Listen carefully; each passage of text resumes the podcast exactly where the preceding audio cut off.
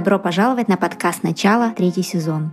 Здесь вы найдете все, что должна знать современная женщина о менопаузе, чтобы пройти ее с легкостью и комфортом.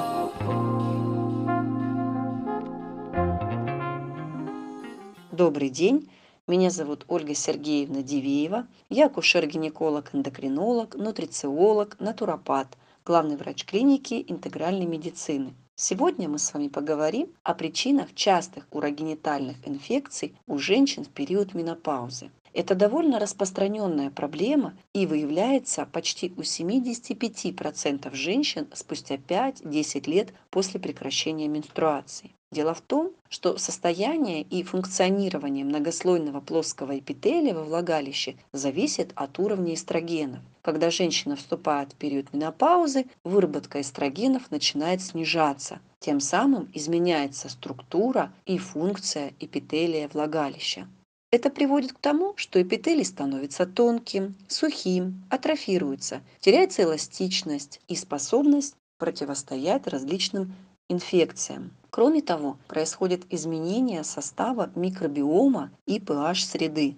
В период репродуктивный у женщины поддерживается кислая среда, которая является препятствием для проникновения условно-патогенных микроорганизмов. В период менопаузы происходит гибель лактобактерий, которые производят молочную кислоту и защищают слизистую влагалище. Тем самым она становится более восприимчивой к различным инфекциям. Кроме того, происходит снижение активности выработки естественного секрета, который выполняет роль защиты и смазки. Развивается всем известная сухость во влагалище, что также повышает риск травмирования слизистой и присоединения различной условно-патогенной микрофлоры. Каковы жалобы, симптомы и проявления изменений слизистой влагалища в период менопаузы? Это могут быть жалобы на сухость, дискомфорт, зуд, жжение, болезненность при половом акте, гинекологическом осмотре. Могут быть различные выделения воспалительного характера, в том числе кровянистые, учащенное болезненное мочеиспускание, то есть проявление цистита, возможно подтекание мочи.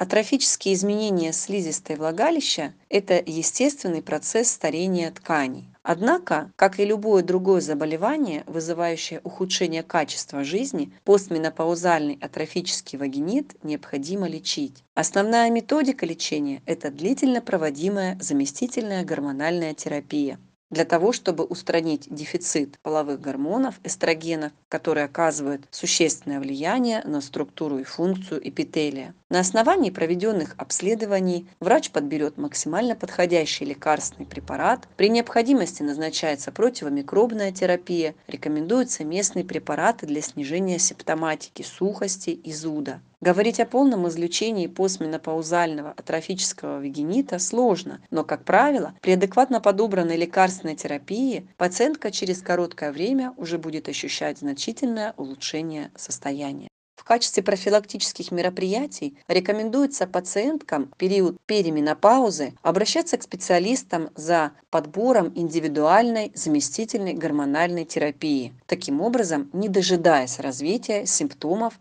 атрофического вагинита. Иногда при появлении неприятных симптомов женщины прибегают к самолечению, совершая при этом некоторые ошибки. Что не рекомендуется делать в данной ситуации? Спринцевание, подмывание содой, подмывание хозяйственным мылом, отваром ромашки – все эти действия будут приводить к еще большей сухости слизистой половых органов и слизистой влагалища, которая и так в этот период истончена и не имеет естественной смазки, что приведет к усугублению симптомов. Могут появиться трещинки и активное воспаление. Для снятия воспалительного процесса обычно используются местные свечи широкого спектра действия. Это такие как гексикон, неопенотран, депантол. При проявлениях цистита на начальных его этапах могут быть использованы растительные препараты типа канифрон, фитолизин, манноза, витамин С, обильное питье. Очень часто таких мероприятий оказывается достаточно, чтобы справиться с острым воспалением и не прибегать к использованию антибактериальной терапии, которая всегда окажет влияние на микробиом кишечника и влагалища. После снятия воспалительного процесса могут быть использованы свечи, содержащие лактобактерии и гормоны. Эти препараты назначает врач после полного обследования, поскольку к таким препаратам есть противопоказания. Местная гормональная терапия может быть использована пожизненно, поскольку дефицит половых гормонов будет сохраняться весь период менопаузы.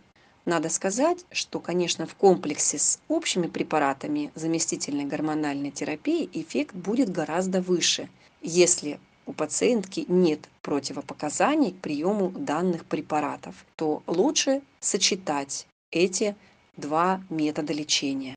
В том случае, если есть противопоказания к использованию гормональной терапии и даже местной, существуют средства, увлажняющие на растительной основе.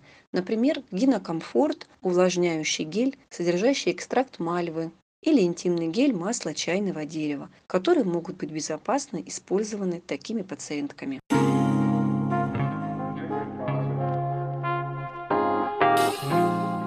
Подписывайтесь на наш подкаст, чтобы не пропустить новые выпуски. Присоединяйтесь к нашим сообществам в социальных сетях.